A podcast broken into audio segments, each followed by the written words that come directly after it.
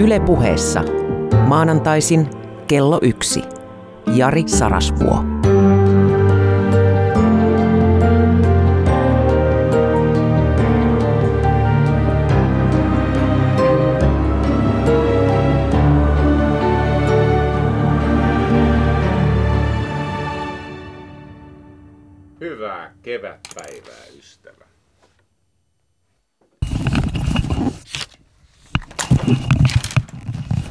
Sen verran amatööri on minäkin, että olin laittanut väärät mikkiluurit korville. Yritetään uudestaan. Sua anteeksi. Ihan en ollut. Tätä hetkeä varten. Olin kyllä valmistautunut, mutta pikkasen eri asian keskittynyt. Tämä ehkä sopii tähän tämänkertaiseen teemaan. Sanon uudestaan. Ystävä. Hyvää kevätpäivää. Jätetään avautumiset tähän ja aloitetaan tarinalla. Me tarvitsemme sellaista. Hei, mä kerron sulle tarinan kodittomasta kaverista. Tämä koditon oli sillä tavalla etuoikeutettu, että hänen ei tarvinnut asua kadulla tai metsissä säiden ja tylyjen ohikulkijoiden armoilla. Päinvastoin. Hänellä oli kodittomuudesta huolimatta varsin mukavat oltavat. Katso, ensinnäkin hänen ei tarvinnut elää ja kuolla näkemättä maailmaa. Päinvastoin hän taisi nähdä maailmaa enemmän kuin sinä. Tai minä. Tai no tietenkin siellä on joku, joka on todellinen globetrotter, mutta eikä mä nyt sua henkilökohtaisesti loukkaa, jos satutkin ole matkamies. Esimerkiksi vaikka ihminen, joka lentää työkseen. Sä oot nähnyt lentokenttiä enemmän kuin tämä hahmo. Hän joka tapauksessa matkusti paljon. Mitä minä sitä arvioimaan? Onko se enemmän vai vähemmän kuin itse kukin meistä? Enemmän ainakin kuin minä. Ja erittäin paljon pienemmällä hiilijalanjäljellä. Tämä kaveri nimittäin matkusti paljon junalla ja laivalla. Lentoja oli harvakselta. Mä otan pienen otteen tämän kodittoman vaeltelijan matkapäiväkirjasta. Tämä on vuodelta 1960. Ensin Budapestista junalla Moskovaan, sieltä Leningradiin, takaisin nopeasti Moskovaan, siitä junalla Pekingiin, Ulaanbatoriin, lento Shanghaihin. En tiennyt, että Ulaanbatorista pääsi lentämällä siihen Shanghaihin. Mutta näin tarina kertoo. Taas junalla Hangzhouhun, sieltä Kantonin, juna Hongkongiin, lento Singaporen. Muutaman viikon kuluttua toinen lento Australiaan. Matkusti siis paljon. No jos ei ole mitään kotia, mihin palata, niin voi vaikka matkustaa. Tällaista oli meidän kodittoman miehen vaelteleva elämä. Kussakin määrän päässä häntä odotti kollegan perhe. Ja tämä kollegan perhe tarjosi täyden ylöspidon. Hän siis asui toisten nurkissa. Äijä oli narkkari. Erityisesti piri piti pummin käynnissä ja oli muuten melkoisen rasittava vieras. Ehkä huumeiden käyttö, ehkä jatkuva matkustelu, ehkä ylipäätään tämä vilkas äh, sisäinen maailma, siis mielikuvitus ja muuten vaan hellittämättä hyrrännyt prosessori korvien välissä. Ehkä se kodittomuus sotki meidän miehen vuorokausirytmiä. Niinpä hänelle saattoi tulla nälkä esimerkiksi kello neljältä yöllä. Ja why not? ei ole kiinnepisteitä niin kauheasti, niin nälkä tulee silloin, kun se tulee. Mitä kaveri tekee, kun tulee nälkä kello neljä yöllä? No hän tietenkin kömpii siellä pimeässä isäntiensä keittiön, etsii kaapeista paistinpannuja ja kattiloita kolistelee niitä, siis niin kuin tekisi musiikki, hakkaa niitä. Kunnes kollegan perhe nousee keskellä yötä tekemään huikopalaa vaeltelevalle vieralle. ja sitten kuten arvata saattaa, niin ei matkamiehellä ollut paljonkaan vaatteita. Hän oli melko suttunen kaveri. Mutta liivi ja kalsarit.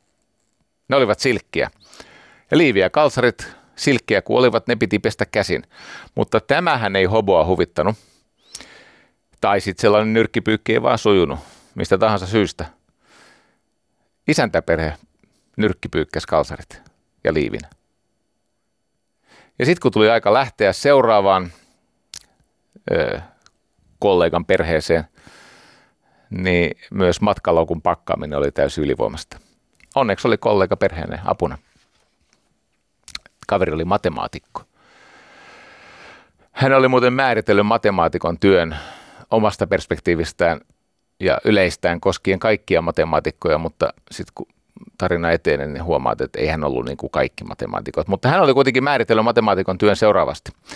Matemaatikko on mekanismi, joka muuttaa työryhmän jäsenten aineenvaihdunnan kahvin avulla matemaattisiksi teoreemiksi. No hän toki boostasi sitä omaa sufea amfetamiinilla, mutta ei se haittaa. Hänen keskeinen tehtävänsä maailmassa oli yhdistää kylmän sodan aikana lännen ja idän matemaatikot. Hmm. Ja viedä näin tieteestä puhtainta eteenpäin. Ja minne ikinä hän saapukin, oli se sitten juna-asema tai satama tai lentokenttä, niin hän avaussanansa kulloisellekin kollegaperheelle kuuluvat. Minun aivoni ovat auki tälle yhteistyölle. Another roof, another proof. Mainio slogan tiedemieheltä. Another roof, another proof. Taas uusi harja ja kohta uusi teoria. Ja näitä tieteellisiä todistuksia, niitä tuli kuulkaa paljon. Enemmän kuin kellään. Koskaan. Tulevaisuus mukaan lukien. Voiko tämä sanoa? Voi. Näin mä uskallan sanoa. Kenestä mä muuten puhun? Paul Erdos. Unkarilainen matemaatikko, joka julkaisi elämänsä aikana 1525 tieteellistä tutkimusta. Se on aika paljon. Hänen metodinsa oli yhteistyö – varsin erikoinen yhteistyö. Hän erikoistui tekemään yhteistyötä sellaisilla matematiikan alueilla, josta hän ei tajunnut oikeastaan mitään. Nyt me lähestytään tämän lähetyksen teemaa. Ja kun mikki on löytynyt ja epätäydellisyys on käynyt teille kaikille selväksi. Tämä muuten melkein kuuluu käsikirjoitukseen. Myönnän, että oli aito, a, aito tapahtuma, mutta sopii niin hyvin, että olisi voinut olla myöskin järjestetty.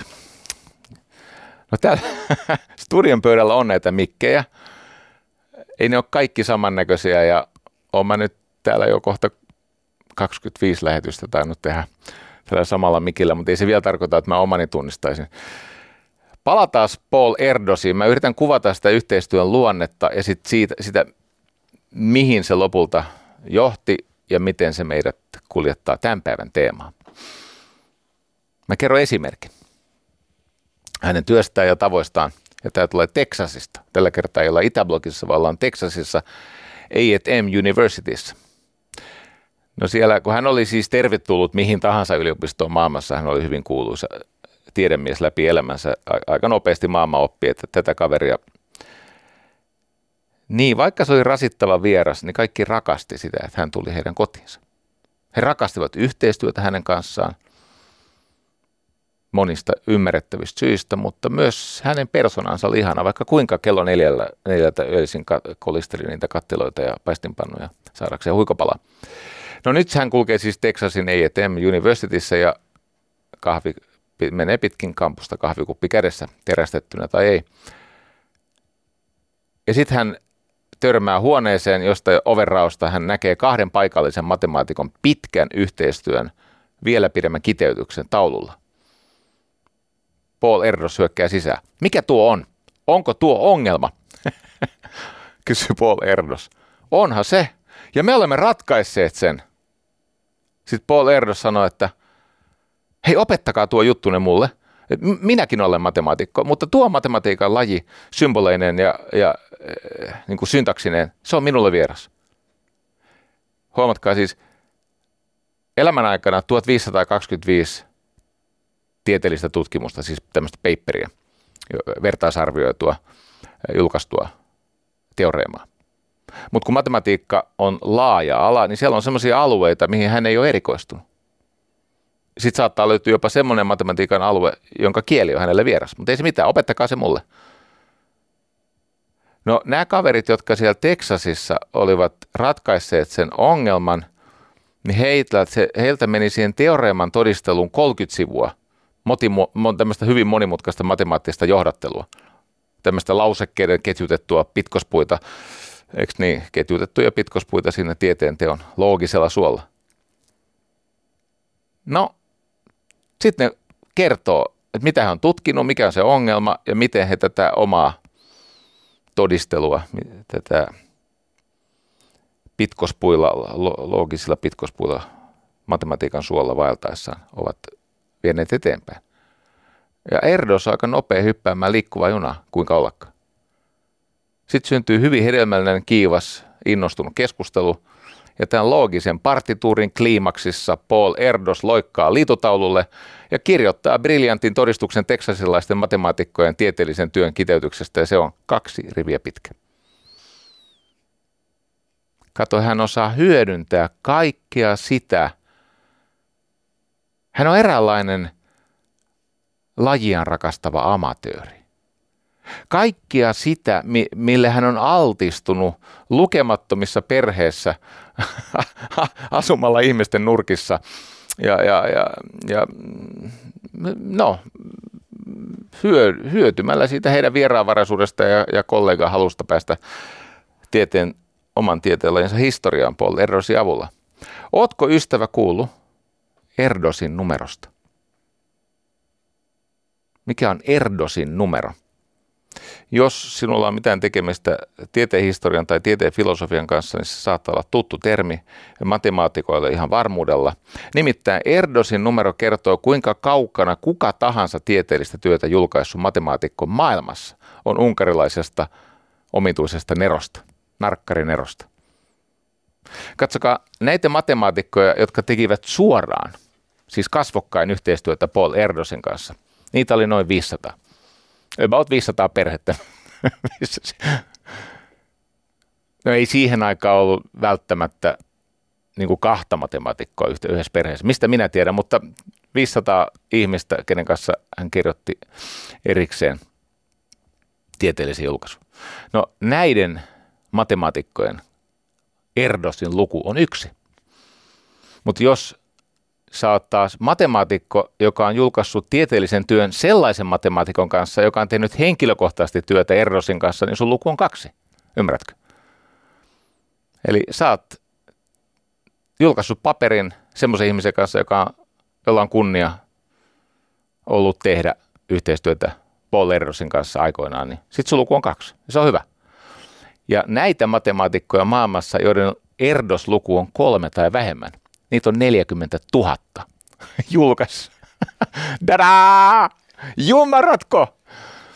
Tämä Erdos oli sottainen ja varsin sosiaalinen diletantti, ja siksi hän on tieteen historian viitatuin matemaatikko, ainakin matemaatikko. Todennäköisesti viitatuin äh, tota, ylipäänsä tiedemies. Ei ole, ei ole ihan varma, tuolla on yksi toinen ehdokas, mutta tota, ei mene siihen mistä tämä tarina on peräisin. No tämä on ihan siis, tämä löytyy mistä tahansa, vaikka sieltä interwebistä. Mutta mä luin tämän tarinan Paul Erdosista ekonomisti Tim Harfordin hämmästyttävästä kirjasta Messi. Sotkuinen, siis ei Lionel Messi, vaan Messi, niin kuin sottanen. How to be creative and resilient in a tidy-minded world. Eli kirja kertoo siitä, miten metodinen sekasotku pärjää yllättävän hyvin siistiksi steriloidussa maailmassa. Tätä maailmaa on steriloitu siistiksi. Tätä on täydellistetty. Tämä on asiantuntijoiden hallussa, tämä maailma. Varsinkin näinä globalisaation aikoina. Sitten kumminkin ne kiinnostavat asiat tapahtuu siellä varjoissa, siellä sottasella puolella. Ähm, tämä Tim Harfordin kirja Messi, siis se, se on aivan ehtymätön arja, että erilaisista historian suurhahmoista, Ervin Rommelista ja Benjamin Franklinista ja ensimmäisen nettiselaimen, siis Netscapein tehneestä Mark Andersenista, jolla on ollut myös sit sormensa sijoittajana Airbnbissä ja Twitterissä ja ties vaikka missä, Arnold Schwarzeneggeristä, Brian Enosta, David Bowista ja niin poispäin, niin poispäin, niin poispäin. Mä ehkä hellin itseäni ja toivon mukaan samalla sinua jollakin toisellakin tarinalla. Mutta nyt mä kerron tämän lähetyksen taustan. Mä ostin Andy Merifieldin kirjan The Amateur, amateur, amateur, amatööri. Ja se kirja on ylistys niille ihmisille, joilla ei ole tällaista asiantuntija professionaalivaltaa. Heillä ei ole tämmöistä professiopositiota, vaan he rakastavat jotain lajia, jotain asiaa, jotain, mitä voisi opiskella. Ja nämä amatöörit, tämän Andy, Merif- Andy Merifieldin kirja on ensinnäkin aika anarkistinen ja keskittyy enimmäkseen siis kaupunkisuunnitteluun. Mutta se perusidea on se, että nämä asiantuntijat, nämä professionaalit, nämä niin kuin osaamisvaltaa ja sitä kautta päätäntävaltaa pitävät ihmiset, niin he ovat itse asiassa joissakin tilanteissa enemmän ongelma kuin ratkaisu. He jähmettävät maailmaa. Siis aivan kuten allergiat johtuu keholle liian steriilistä ympäristöstä, niin myös tämmöiset yhteisölliset yliherkkyydet tai äh, tämmöiset autoimmuunireaktiot johtuu steriloidusta liian siistiksi täydellistetystä yhteistyön ympäristöstä. Eli semmoisesta, missä on koitettu, niin, kirjaimellisesti tavallaan niin kuin kastroida ihmisiltä halu ottaa riskejä pois. Ja nyt kun mä valmistelin tätä lähetystä, mä mietin, tuli taas uutinen, että Olkiluoto 3, jota itse asiassa Suomi alkaa kipeästi tarvita. Se myöhästyy vielä taas, jälleen, kuinka paljon, mahdoton sanoa. Samalla tavalla kuin valon nopeus on tavoittamaton luonnonvakio tai nolla kelvin sen alle ei päästä lämpötilassa, koska nollassa kelvinissä niin kaikki atomien liike lakkaa, niin samalla tavalla Olkiluoto 3 ja sitten länsimetro tietenkin ovat tämmöisiä niin kuin äärimmäisiä tiloja.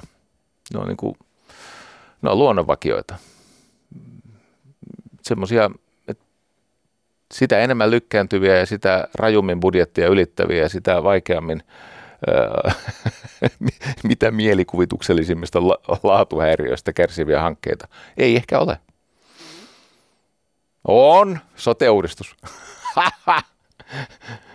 ja ylipäänsä koko suomalainen rakennusteollisuus, rakennettu ympäristö, tulee yhtäkkiä mieleen muuten myös Kela, tämä Kela-uudistus, missä ihmisten sosiaaliturva siirrettiin kunnilta, missä oli ammattitaito, kaupungilta ja kunnilta, niiltä ammattitaitoisilta sosiaalityöntekijöiltä, niin tämä toimeentulo harkinta siirrettiin Kelalle ja siinä muuten ihan oikeasti, se ei ole naurun paikka.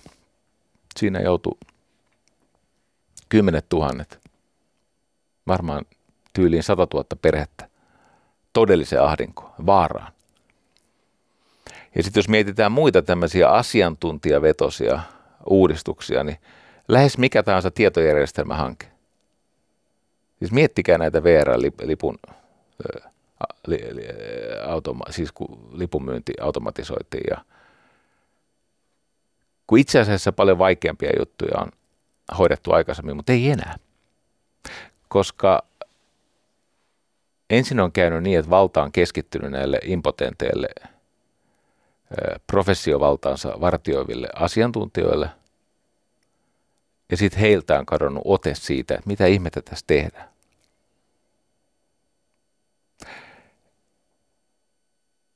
Ja totta kai myös maailmalla osataan. Siis tehdään ihan järjettömiä juttuja isossa skaalassa nämä monet kapitalismin kriisit, pankki- ja rahoituskriisit. Hei, huomenna on muuten helmikuun 26. päivä, mun laskujen mukaan. Sehän tarkoittaa sitä, että huomenna tulee kuluneeksi 24 vuotta siitä, kun Britannian vanhin pankki, Bearings, luhistu. Bearings, jossa äh, tämä kuningatar Elisabeth toinen piti hillojaan. Ja, ja kyllä silloin vuonna 1995, niin kyllä silloin oli jo kaiken näköistä tarka- sisäistä tarkastusta ja viranomaisvalvontaa ja ties vaikka mitä. Mutta ei se estänyt tätä Nick Leesonia tekemästä vähän johdannaiskauppoja. ja jos ne olisi onnistunut, ei olisi koira perähaukkunut. Se olisi kiitetty, uitettu bonareissa ja niin poispäin. Ja kuinka monta tämmöistä läheltä piti tilannetta, jossa koko systeemi uhkaa, uhkaa kaatua. No siitä mennään vähän eteenpäin, tulee IT-kuplan romahtaminen ja muistatte, oli nämä Parmalatit ja WorldComit ja Enronit. Et, et, sieltä 95 kun pantiin valtavasti huomiota pankkien riskien säätelyyn tai kontrolliin ja, ja, ja riskien hallintaa ja sekä pankit sisäisesti että viranomaiset julkisuus ja niin poispäin. Sitten tulee 2000-luvun alun nämä Enronit sumut. Tuli nämä Sarbanes-Oxlit. Ja sitten vasta se sääntely alkoikin. Se ei ole mitään verrattuna siihen, missä oltiin tämän vuosikymmenen alussa sen finanssikriisin jäljiltä, kun nämä tota, aluksi Jenkki investointipankit, niillä oli näitä CDO-instrumentteja, näitä subprime-luottoja. Ja mitä enemmän asiantuntijat yrittää steriloida riskiä pois systeemeistä, sitä rajummaksi ne systeemiriskit kasvaa. Tämä on hyvin mielenkiintoista. Tämä näkyy siis ihan kaikkialla. No, pankkijärjestelmä on esimerkki siinä mielessä, että sillä on niin nykymaailmassa, kun nykymaailma on sillä tavalla hauras, että se ei kestäisi sen pankkijärjestelmän katoamista. Se aiheuttaa siis ihan, jos luotto tai luottamus katoaa maailmasta, niin sitten meillä on, meillä on siis väkivaltainen, anarkistinen, välittömän kuolemanvaaran tilanne ympäri maapalloa. Kohta kahdeksan miljardia ihmistä. Ei se kaikkia kahdeksan miljardia koskisi, mutta se koskisi noin kahta miljardia siis dramaattisesti. Kun luotto katoaa, niin sitten katoaa myöskin bensa huoltoasemilta ja maitomaitokaupoista ja sähkötöpselistä ja raha taikaseinästä. taikaseinä. Joo. Miten tämä Paul Erdos liittyy tähän asiantuntijajuttuun? Tämä on kaiken lisäksi vähän sillä tavalla vaarallinen alue, että mä en ole asiantuntemusta ja pätevyyttä vastaan. Päinvastoin tässä nykyisessä faktojen jälkeisessä maailmassa, niin mehän tarvitsemme oikeasti ihmisiä, jotka intohimoisesti rakastaa asiansa ja vielä osaa sen. Mä ymmärrän tämän lähetyksen mahdolliset ja ehkä jopa vääjäämättömät väärinkäsitysriskit. Mutta silti mä haluan puhua pikkasen tämän amatööriyden tai asiantuntijavallan mm, eräänlaisen niin kuin järkevän kyseenalaistamisen puolesta. Kato, kun asiantuntijoilla on semmoinen ongelma, että ne on oman ekspertiisinsä ansiosta saavuttaneet aseman, jos he alkavat itsekin kuvitella, että he tietävät tulevaisuudesta jotain. Jos sallit, mä otan muutamia legendaarisia esimerkkejä. Kun 1878 oli tämä Pariisin maailmannäyttely, niin Oxfordissa oli professori Erasmus Wilson. Ja hän sanoi, että kun Pariisin maailmannäyttely – silloin 78 1800-luvulla. Kun se sulkee ovensa, niin sähkövalo sammuu ja kukaan ei koskaan enää kuule sähkövalosta yhtään mitään. No ja, terveisiä Erasmus, Erasmus Wilsonin haamulle.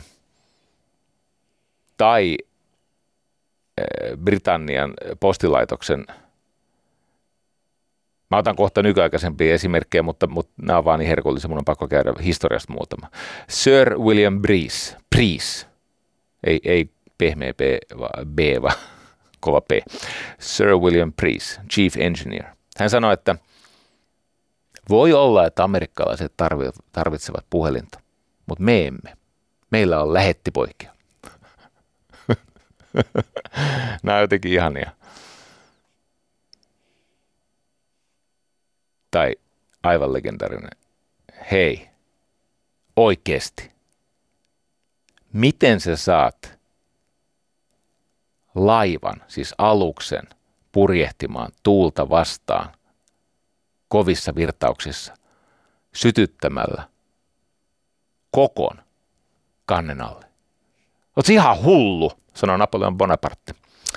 Kato, Robert Fulton oli keksinyt tämän höyry, höyrylaivan, siis Bonaparte on sitä mieltä, että ei laivassa kuulu kannalta avotulta poltta.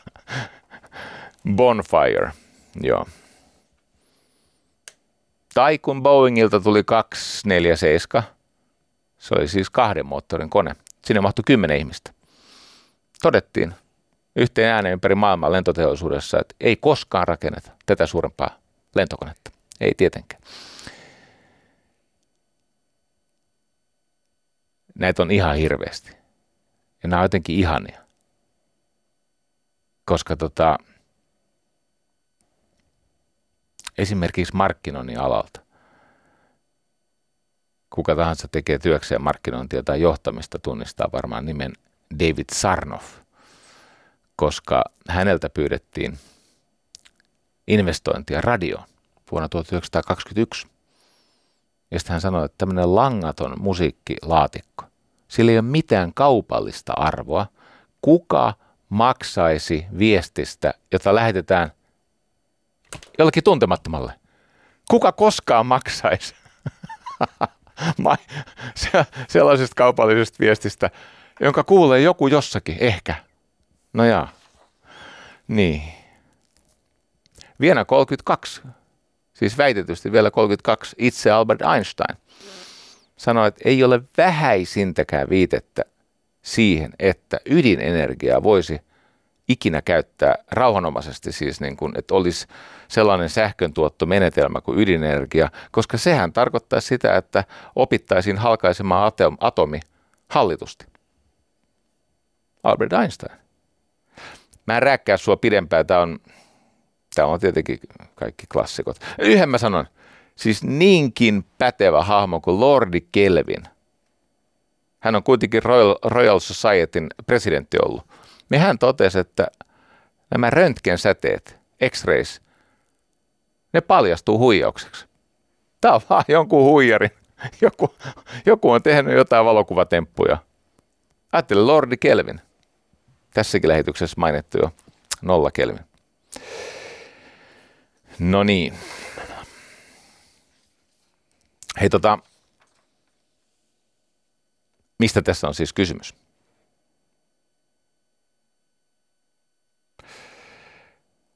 Jotenkin on niin, että asiantuntijat on vaarassa sen oman ylivoimaisen tietämyksensä takia jäädä älykkyytensä ansaan.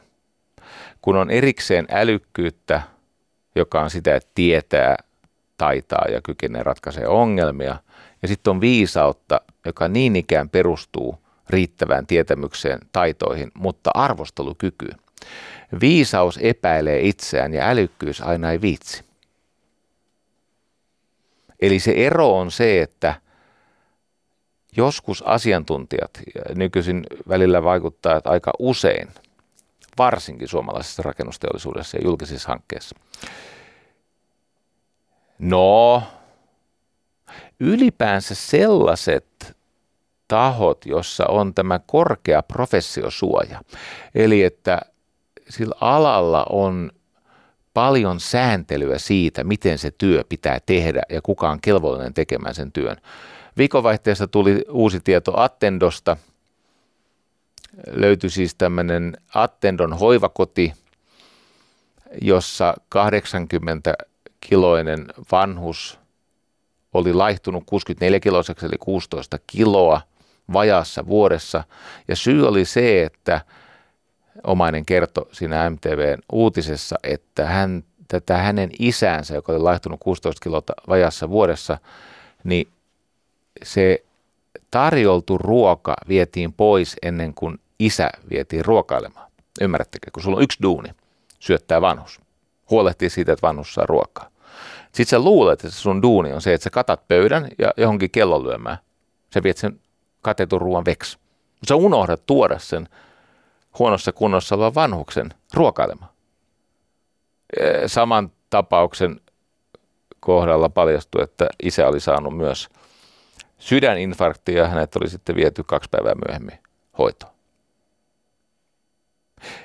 Ja huomaa, että täällä on koulutettuja ihmisiä semmoisella alalla, joka on kuitenkin viranomaisvalvottu. Eikö mielenkiintoista?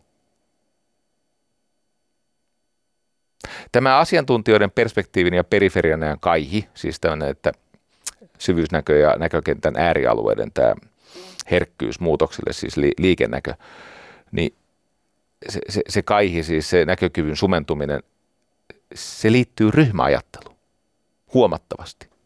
Ei ne oikeasti ole tyhmiä ne asiantuntijat, eikä ne ole moraalittomia.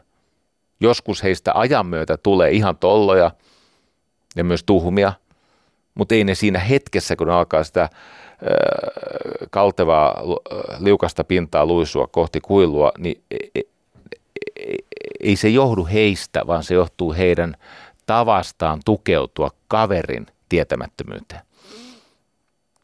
Nythän siis tiedetään, että ryhmän sisällä on yleensä kivaa, kunhan ei ajattele itse muista poiketen. Ja vielä hullumpaa sano sitä ääneen. Mutta ryhmien kesken kinastellaan. Ryhmät keskenään vähättelee, konfliktoituu, nimittelee toisiaan. Ryhmät keskenään eivät mielellään etsi parempia vaihtoehtoja toinen toistensa osaamisesta, ajattelusta ja kokemuksesta. Mutta ryhmän sisällä on kiva. Tästä on, mä otan kaksi tutkimusta. Kesäkuun 19. 1954 järjestettiin partioleiri, joka oli itse asiassa tutkimus. Semmoinen hahmo kuin Muzafer Sherif. Muzafer Sherif oli tämä tyyppi, joka johti tutkimusta. Vietiin poikia Roberts Cave-nimiselle kesäleirille. Se on siis se on semmoinen paikka, missä väitetysti Jesse, Jesse James äh, piileskeli, siis siitä se tulee tämä Robert's Cave. Ja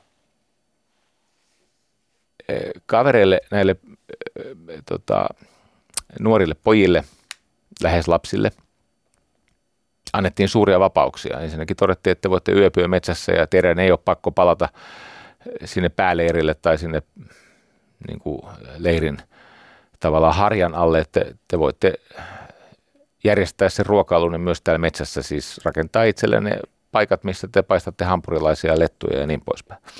Ja te, te, te olette vapaita tekemään kaikenlaista. Ja nämä pojat pärjäsivät keskenään loistavasti. Nerokas työjako ja sitten teki tämmöisen uimahyppylaudan ihan itse.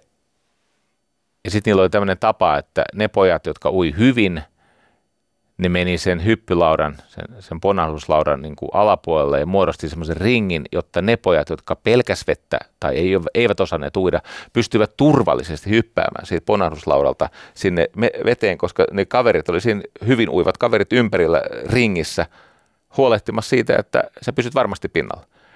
Ne kantovastuuta, hyvä yhteistyö, erittäin luovia, kaiken hauskaa. Kunnes paljastui, että siellä metsässä on toinenkin poikaryhmä Ykkösryhmän nimi oli Kotkat ja kakkosryhmän nimi oli Kalkkarokäärmeet. Se kalkkarokäärme tuli siitä, että ne oli tappanut kalkkarokäärmeen, kun se oli tullut leiriin.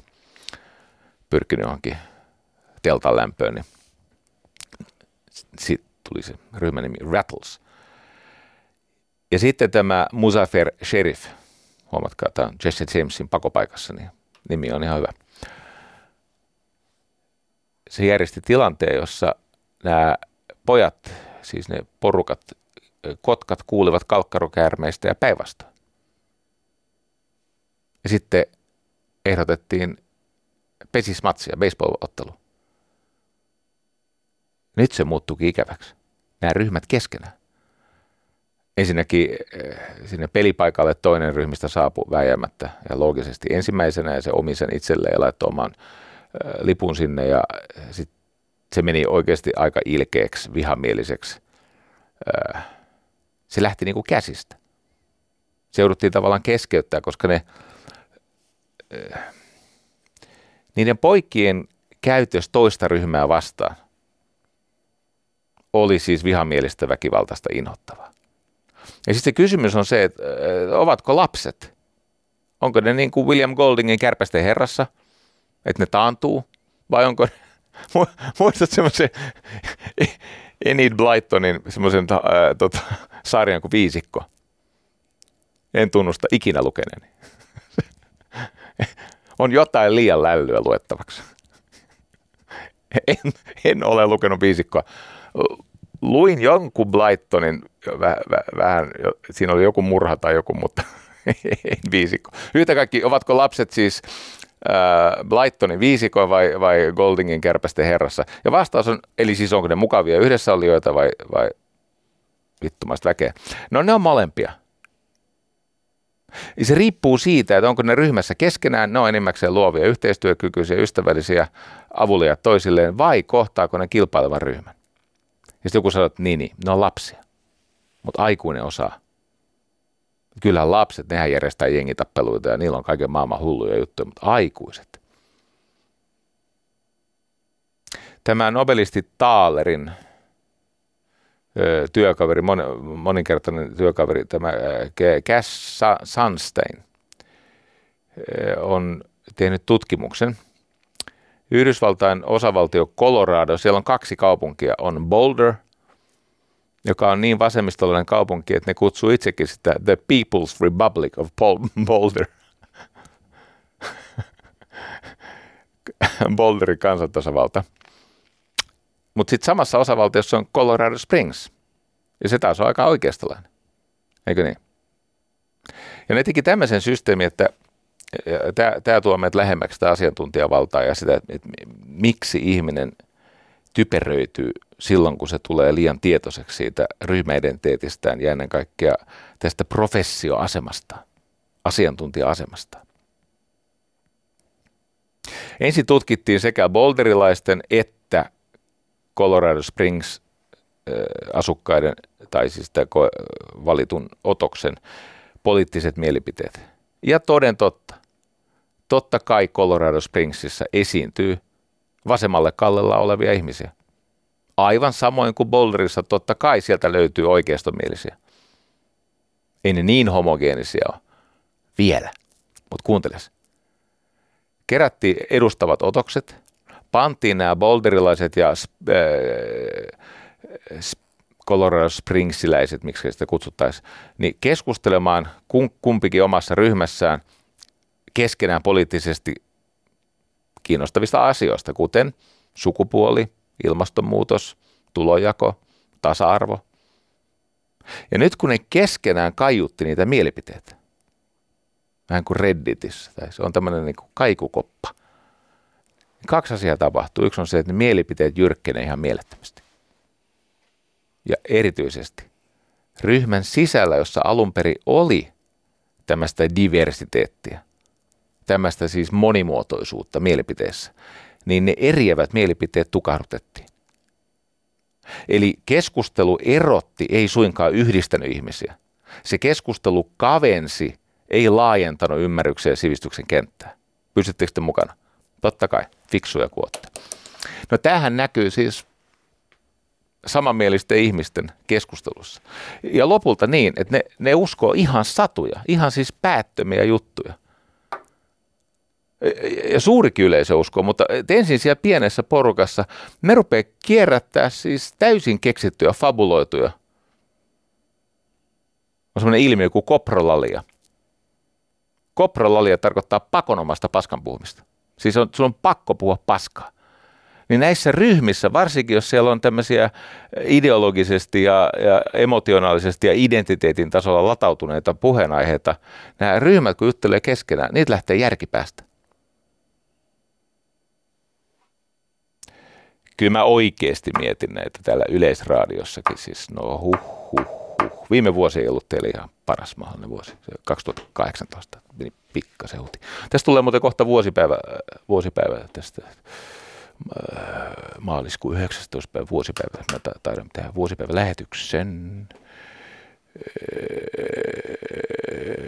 mutta kun ihan siis niin kuin semmoisissa arkisissa asioissa, kuin vaikka mitä mieltä kuuluu olla Jari Äänruutista – Hänhän on fasisti. Niinkö? Oikeasti. Yritäs nyt enemmän. Tota, laitat Wikipedia Jari Äänrut, yritä kirjoittaa se E-H-R-N, Ernr, Rot. Ei se mitään. Ja lue sitä Jari Äänruutin työuraa. Ei tämä nyt äärioikeistolaiset ihan näytä. Hän on tutkinut sosialismia ja vallankumousoppeja, Dantin elämää ja psykoanalyysiä ja populaarikulttuuria, sikareita, tavoittamattoman dialektiikkaa, suomalaisten mentaliteettia, eurooppalaisen kulttuurin syvärakenteen. Hän on kulttuurin tutkija. Kestävyysjuoksua, rakkautta, uskosta, toivosta, Hän on ollut akatemian tutkija ja eikö niin, vuonna 1992 tohtori Helsingin yliopistosta. Ja ollut kulttuurihistorian dosentti ja sosiologian dosentti Helsingin yliopistossa on vieläkin. Ja on jos jonkinnäköistä tieteellistä seuraajan valta, niin kunniamainintaa ja Suomen Akatemian tunnustuspalkintoa merkittävästä poikkitieteellisestä tutkijan työstä ja ollut myös omasta kirja, siis proosastaan, niin, niin ollut ehdolla kirjallisuuspalkinnon saajaksi. Sitten kun Suomessa oli kova lama 90-luvun alussa, niin Ilkka Niiniluodon johtamassa maailman henkinen tila tutkijaryhmässä koottiin selvittämään Suomen ja ihmiskunnan henkistä tilaa ja tulevaisuutta ja perustanut semmoisen lehden kuin Image ja Helsinki Foorumin ja tämmöistä äärioikeistolaista toimintaa. Hän siis kirjoitti kirjan tämmöisistä mm, hyveistä.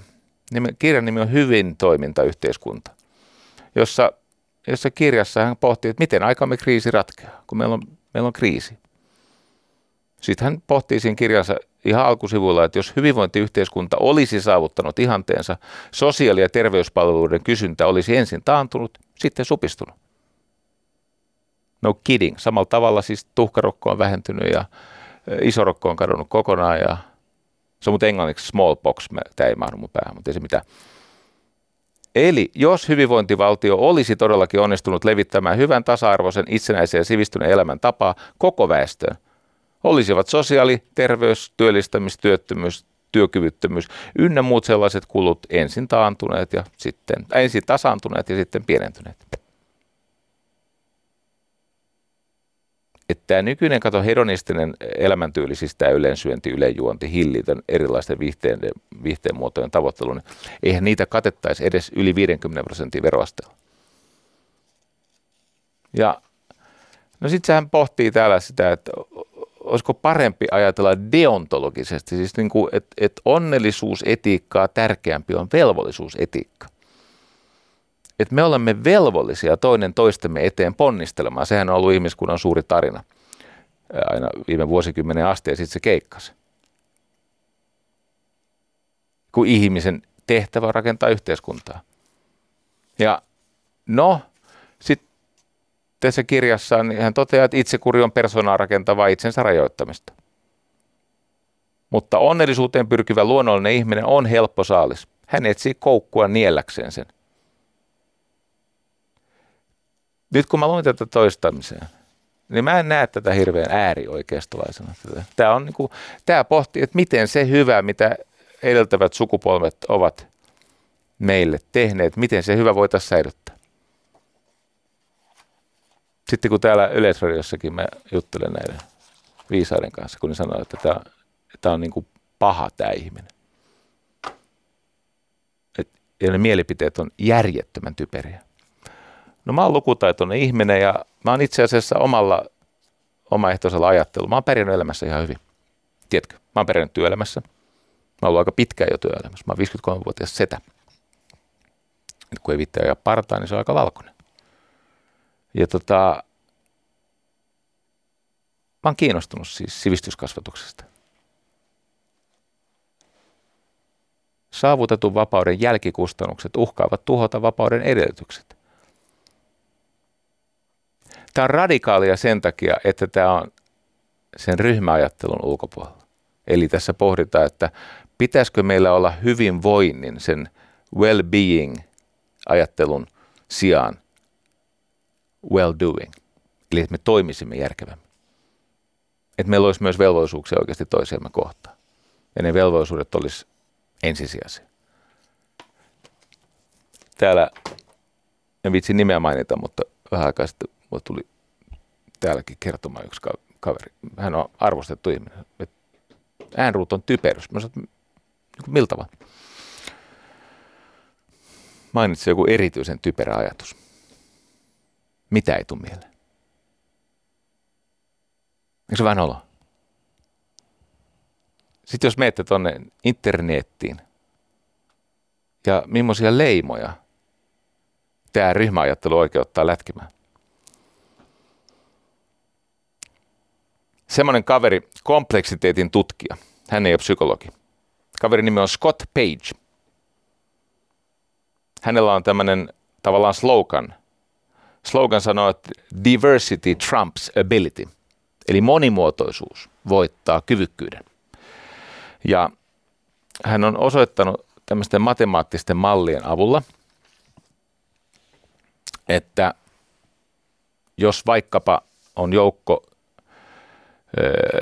tilastotieteilijöitä, jotka poliitikkojen tueksi hakevat jotain tietoa tai, tai ymmärrystä jonkun poliittisen ohjelman tueksi tai, tai sen vastalauseeksi, niin jos näitä on kolme, näitä tilastotieteilijöitä, niin olkoon, olkoon ne kolme tilastotieteilijää hyvin briljantteja.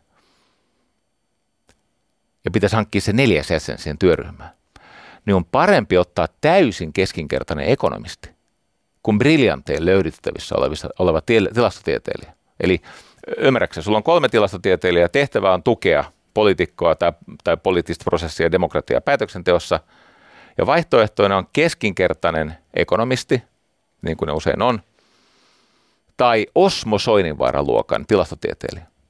Niin sun kannattaa ottaa se, jätän taas nimiä mainitsematta, keskinkertainen ekonomisti. Miksi? Koska monimuotoisuus. Tämä on siis totta. No, paljon helpompi esimerkki. Paljon paljon helpompi esimerkki. Öö, kuvitellaan, että sä oot tennispelaaja ja sä haluat seuraavalle tasolle. Kumman sä valitset? Kolme tenniksen huippuvalmentajaa valmentamaan sinua vai yhden kelvollisen tennisvalmentajan, yhden ihan hyvän ravitsemuksesta ja lajityypillisestä ominaisuuksista vastaavan fysiikkavalmentajan ja yhden OK-fyssarin, jolta saa kehohuoltoa, vammojen ehkäisyä ja hoitoa. Oikeasti, mieti. Kolme supertennisvalmentajaa vai fyssarin, katso, että et vammaudu, jos meinaat alkaa vammautua, niin ehkäistää vammat ennen kuin ne kroonistuu. Saat kehohuoltoa. Sitten fysiikkavalmentajan, että jaksat painaa ja pysyt mukana. Ja, ja sitten sen tennisvalmentajan. Ihan ok. Keskinkertainen tennisvalmentaja. Tämä jälkimmäinen kombinaatio, jossa on taas diversiteetti, se vie sut pidemmälle, tietenkin. Tämä on täysin no-brainer, siis il, ei tarvita merkittäviä keskushermostokapasiteetteja. Mä kysyin kultakalalta, siis meillä on kultakala, kysyin siltä, että kumpi on parempi, kolme huippuvalmentajaa vai kolme eri valmentajaa, tavallinen tennisvalmentaja, tavallinen fysiikka-ravintovalmentaja ja sitten tavallinen fysioterapeutti. Tiedätkö se kultakala, se ui kolme eri suuntaan, eikä pyörinyt niin kuin yleensä kolme kierrosta samaan suuntaan. Jos kultakalakin tietää vastauksen. Tämä on muuten vähän surullista, kun jossakin, jossakin yrityksissä ja virastoissa ja erilaisissa paikoissa, niin haetaan ihmisiä, joiden tämä kompetenssiprofiili ja tämmöinen asenne ja tyyli, että, että ne olisi niin kuin identtisiä keskenään, niin ne olisi mahdollisimman samankaltaisia. Monimuotoiset, moniarvoiset kaupungit pärjää paremmin kuin nämä masentavat Milanot. Milano, tiedätkö? Se on se pankkikaupunki. Helvetti, älä mene sinne. Se, se kuljet niitä, siellä on semmoista ki, kiilotettu jalkakäytävää ja, ja julkisivua. Tai jos sulla on tota, jonkun yhtiön tai muun yhteisön hallitus, niin jos siellä on erilaisuutta, siellä syntyy parempia päätöksiä kuin jos ne on samasta puusta. Ja totta kai parhaat firmat, nehän törmäyttää erilaisia ihmisiä, erilaisia ideoita sen yhteisen inspiraation magneettikentässä. Tämä Scott Page, joka tutkii siis kompleksiteettia ja monimutkaisuutta. Hän sanoi, että silloin kun kaikki ajattelevat samoin, niin he jäävät jumiin samaan kohtaan. No se on selvää se. Eikä kukaan tule auttaa. Mutta kun erilaiset ihmiset omaavat, omaavat erilaisia ongelmanratkaisutaitoja, niin he jumittuu myös, mutta eri kohdissa. Sitten siellä aina joku paikalle osuu kaveri, joka saa tönästyä sut taas liikkeelle ja ihan samalta kuin Paul Erdos siellä Texasissa kerran. Käytiin perheen kanssa hiihtolomalla Sveitsissä. Hyvä Jumala, se niiden vertikaalitaidokkuus, se siilo-osaaminen on hyvä. kävi niin ikävästi, että nuoremmalla tyttärellä murtui säärilu. Ei vaan ollut niin tarpeeksi vauhtia rinteessä, niin sitten suksen side ei hitaassa vauhdissa tasaisella irtoi, sitten se tytön sääriluu murtu. Se osaaminen siellä Davosissa, millä hoidetaan tämmöisen niin kuin heidän näkökulmastaan kielitaidottoman tytön, jonka jalka on monon sisällä murtunut. Se, se osaaminen, se, siis siitä on vaikea kuvata. Sieltä tuli semmoinen rinnelääkäri semmoisen pulkan kanssa. Jokainen liike on oikein. Jokainen ilme on oikein. Jokainen äänensävy ja henkäsy on oikein. Ja sitten kun hän lähtee viemään tyttöä ambulanssia, sitten niillä on tämmöiset viestivälineet, tämmöiset radiopuhelimet ja lähtee viemään sitä ambulanssiin. Mustaa rinnettä. Vaimoni Virpi hiihtää sinne mukana. Ja Virpi katsoo, että aika taitava kaveri. Tyttö meidän siellä pulkassa siellä perässä. Se oli, siis, se oli pultattu siltä, ei se, niin kuin, siinä ei voi tapahtua mitään pahempaa kuin mitä, mitä oli jo tapahtunut. Se sanoi, että sulla täytyy olla muuten jalat hyvässä kunnossa. Niin kuin se kertoo tämä Peter. Peter Müller kertoo, että hän on 30 vuotta tehnyt tätä sun pitää olla jalat kunnossa. Petteri Müller sanoi, että no ei tämä tää menee ihan hyvin, mutta sitten kun on 120 kilonen äijä pulkassa, sitten täytyy muistaa puristaa vatsaliaksistakin. että sitä mustaa rinnettä saa turvallisesti alas. Mutta kun oli päässyt sen siirtymään, kun meni tietenkin jotain oikotietä, me emme ole tietenkään mustassa rinteessä, vaan sinisessä. Siellä on lanssi, eikö niin, takaluukku auki, patam, sinne ja sitten siitä saman tien sairaalaan. Mutta nyt tulee pointti. Ne on siis siiloissa tehokkaita. Kaikki, mitä tapahtuu siilojen välillä, on vaikeaa. Ne ei kommunikoi. Tämä tietenkin hoito on ystävällistä, kaikki on älyttömän ystävällistä ja taitavaa, mutta tämä siis, mm, kun meillä ei ollut lätkästä mitään semmoista Euroopan laajuista jotain vahinkokorttia, kun e- ehkä emme ole tarpeeksi vakuuttaneet itseämme tai jotain niin ystävällisesti olimme yhdessä pulassa. Tämä esi- toisen esimerkin. Sitten kun tyttö oli saatu pyörätuoliin, niin e- eikä siinä mitään, sitten mennään lentokoneella tai lentokentälle ja sitten pitäisi päästä invavessaan, kun niin normaaliin mahdu sillä pyörätuolilla, niin se on lukossa. Koska teoriassa joku voi käydä siellä piikittämässä tai jotain. Sitten se avain löytyy jostain ihan muualta, mutta pitäisi olla 50 frangia tämmöistä tota, panttirahaa. Mun pointti on se, että nämä syvät siilot on niin syvät, ettei se kokonaisuus enää hahmotu. Ja se näkyy siinä yhteiskunnassa kaikkialla. Että jos siellä on naisia, jotka haluaisivat tehdä töitä ja olisi, ne on hyvin koulutettuja, mutta ei pysty, kun ei ole päivähoti, ei ole siis ei ole varhaiskasvatusjärjestelmää samalla tavalla kuin täällä.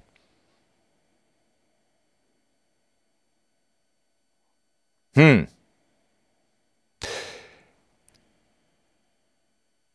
Mä aloitan yhden teeman, joka menee vääjäämättä sinne.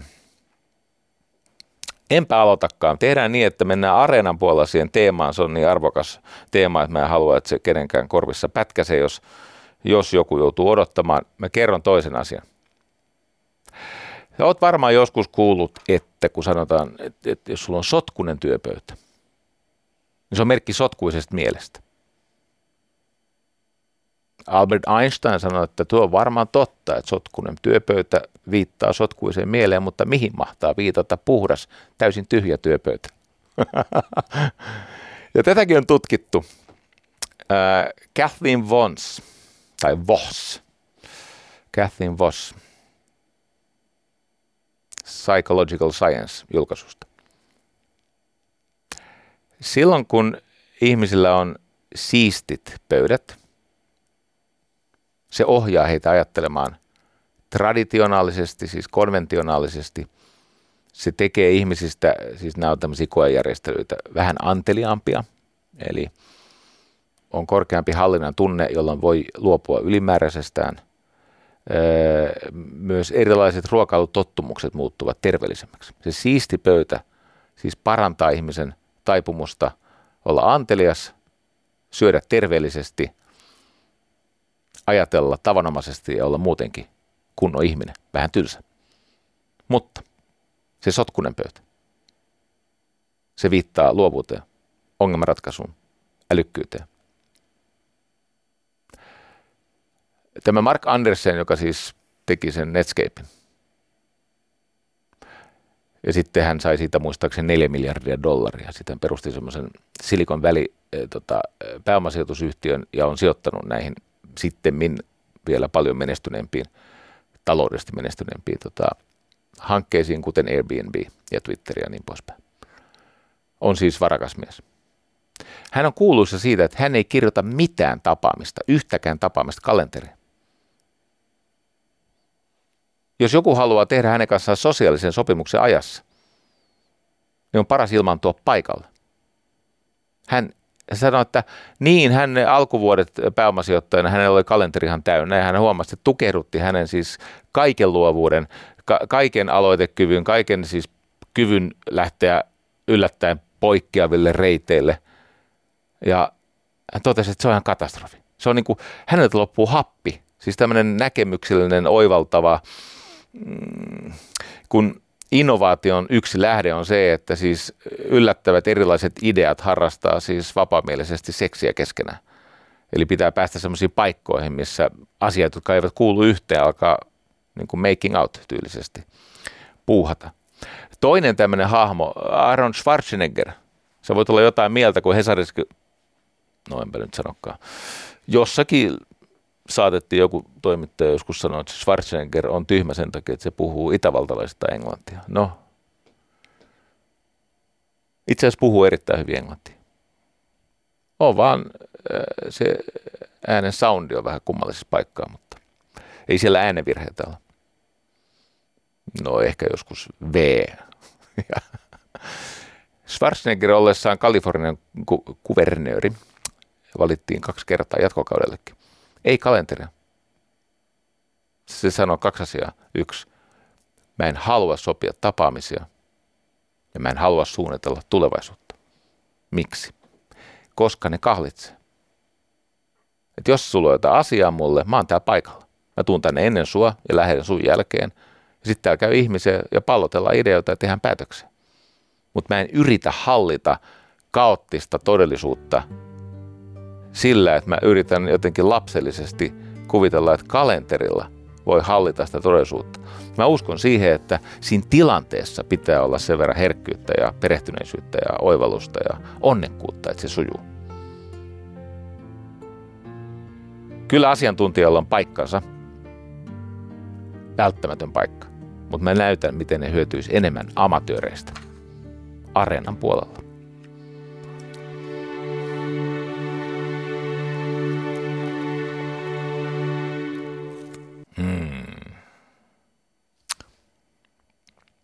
Joo, ar- amatöörit ovat vallanneet, paitsi maailman myös areenan.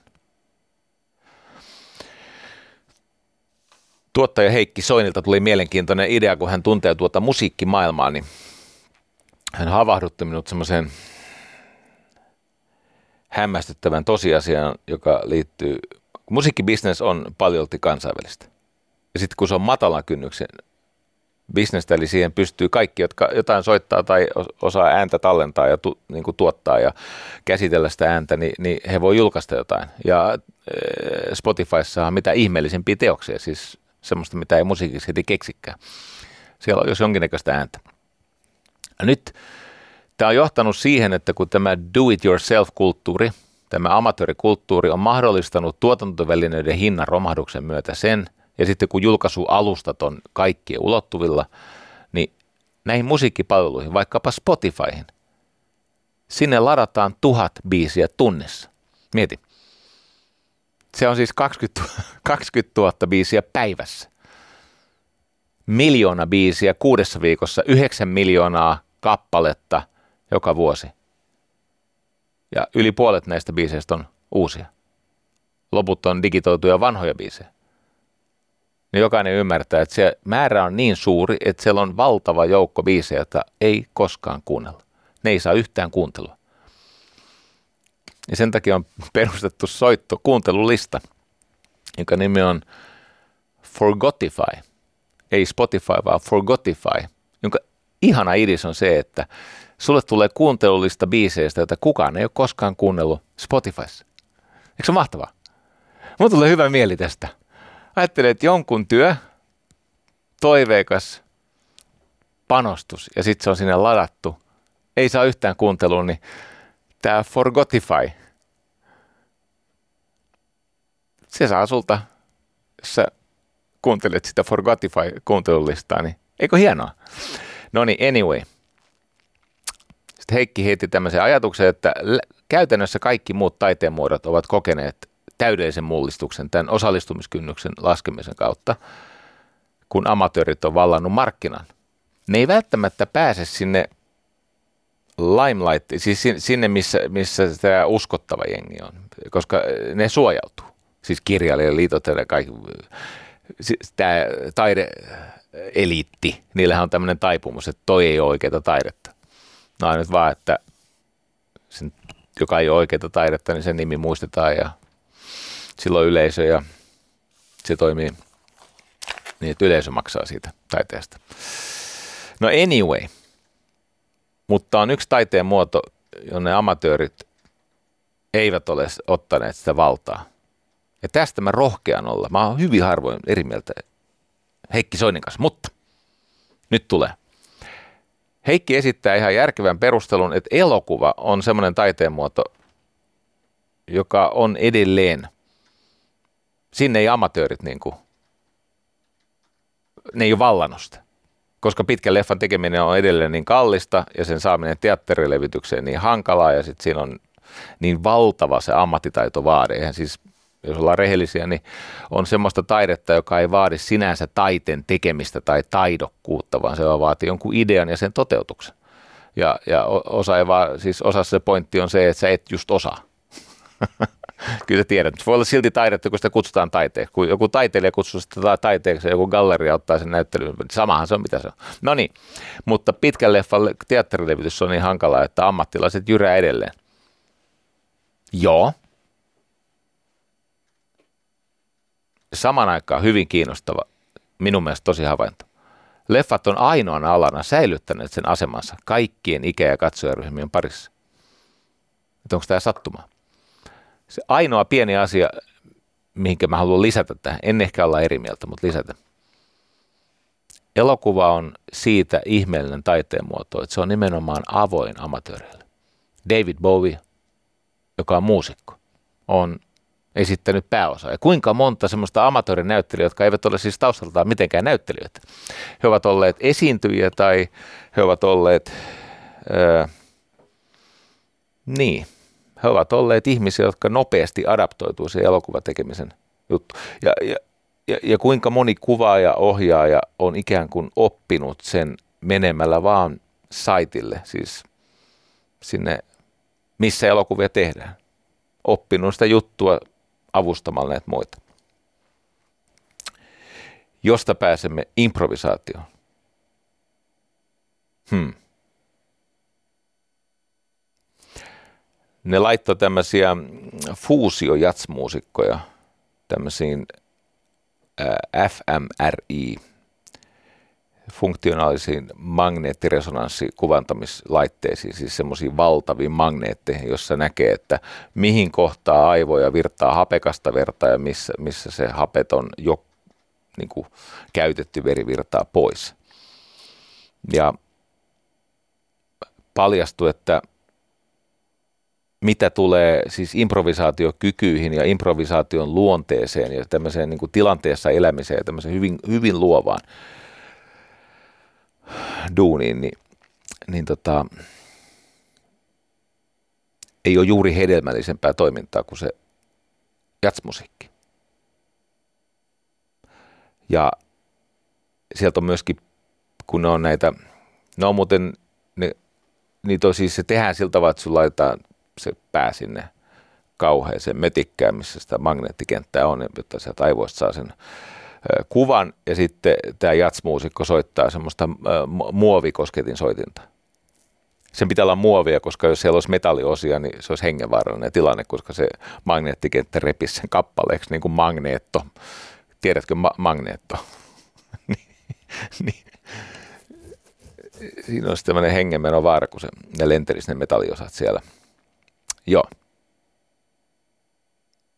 Mutta aivoissa on siis on tämmöinen sotkuinen osa, siis se on hyvin taloudellinen, nopea, virtaava, joustava, kokeileva, estoton. Se on se, minkä varassa esimerkiksi improvisaatio toimii. Kaverin nimi on Charles Lim, Charles Lim, eli Limbe, joka näitä on tutkinut. Ja sitten on tämmöinen steriloitu tai siisti osa. Että tästä siistittyä tai steriloitunutta, no ei siis steriloidu mutta siis se on se, mikä, missä on estotoiminnot. Ja se, joka improvisoi, se osaa niin kuin tavallaan päästä irti näistä. Öö, eli eli osa, osa niin kuin, öö, miten mä tämän kuvaisin? Niin no, heittäytyä, käyttää sitä hetkeä hyväkseen, antaa sen hetken tehdä, paitsi tuottaa vastaukset, niin tehdä se juttu. Mä kerron kaksi esimerkkiä improvisaatiosta ja jatsista. Ensin mennään, äh, tämä on viimeaikaisempi sitten se jälkimmäinen. Nämä on molemmat legendaarisia esimerkkejä, mutta tämä kuvaa sitä improvisaatiota hyvin. Tota, semmoinen 17-vuotias tyttö Kölnissä. Tämä on tapahtunut 1975 tammikuun lopussa. Tytön nimi on on Veera Brandes, saksalainen tyttö. Ja se oli jotenkin käsittämättömästi onnistunut järjestää konsertin, jossa oli ostettu lippuja 1400 kappaletta Kölnin operatalossa – ja siellä oli amerikkalainen legendaarinen pianisti Keith Jarrett. Ja sinne oli hankittu semmoinen Bösendorfer piano Raiderin mukaisesti. Ja tämä Veera Brandes sitten esitteli sen äh, Jarrettin ja, ja hänen tuottajansa Manfred Eichnerin pianolle ja se homma ei mennyt kauhean hyvin. Nimittäin tämä superpianisti Keith Jarrett istui alas ja soitti muutaman soinun ja nousi ylös ja sitten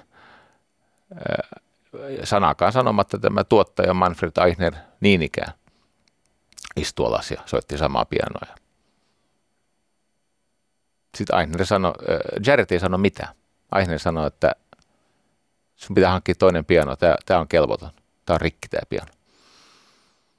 Tämä on ensinnäkin pieni, siinä on tapahtunut sellainen virhe, kun olisi pitänyt olla sellainen iso, ison tilan tarpeisiin tarkoitettu iso flyygeli, niin tämä on sellainen pikkupiano.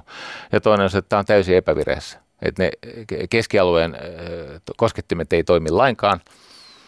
Ja, ja tota, sitten nämä diskantit ja muut, ne on, ne on, ne on tosi pielessä. Tässä on vain niin rajallinen määrä koskettimia, joita voisi ylipäänsä, jossa niin kuin on joku sointi. Ja Keith Jarrett sanoi, että ei hän soita. Hän ei, hän ei pysty, ei, hän ei soita.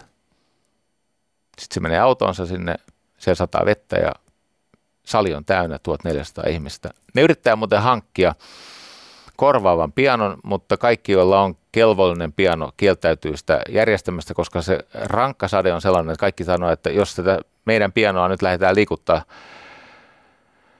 liikuttaa sinne operatalolle, Kölnin operatalolle, niin se piano menee rikki tuossa rankkasateessa. Sitä ei voi liikuttaa turvallisesti. Sitten tämä 17-vuotias teini-ikäinen Veera itkee siellä sateessa tämän superpianisti Keith Jarrettin auton edessä ja rukoilee, että voitko soittaa. Jarrett pudistelee päätään, että en. Siis tällä instrumentilla ei voi soittaa. Se on rikki. Et meillä ei ole pianoa. Sitten se vaan itkee ja sanoo, että on 1400 ihmistä. Ja hän on laittanut kaikki perheensä rahat ja jotain tämmöistä.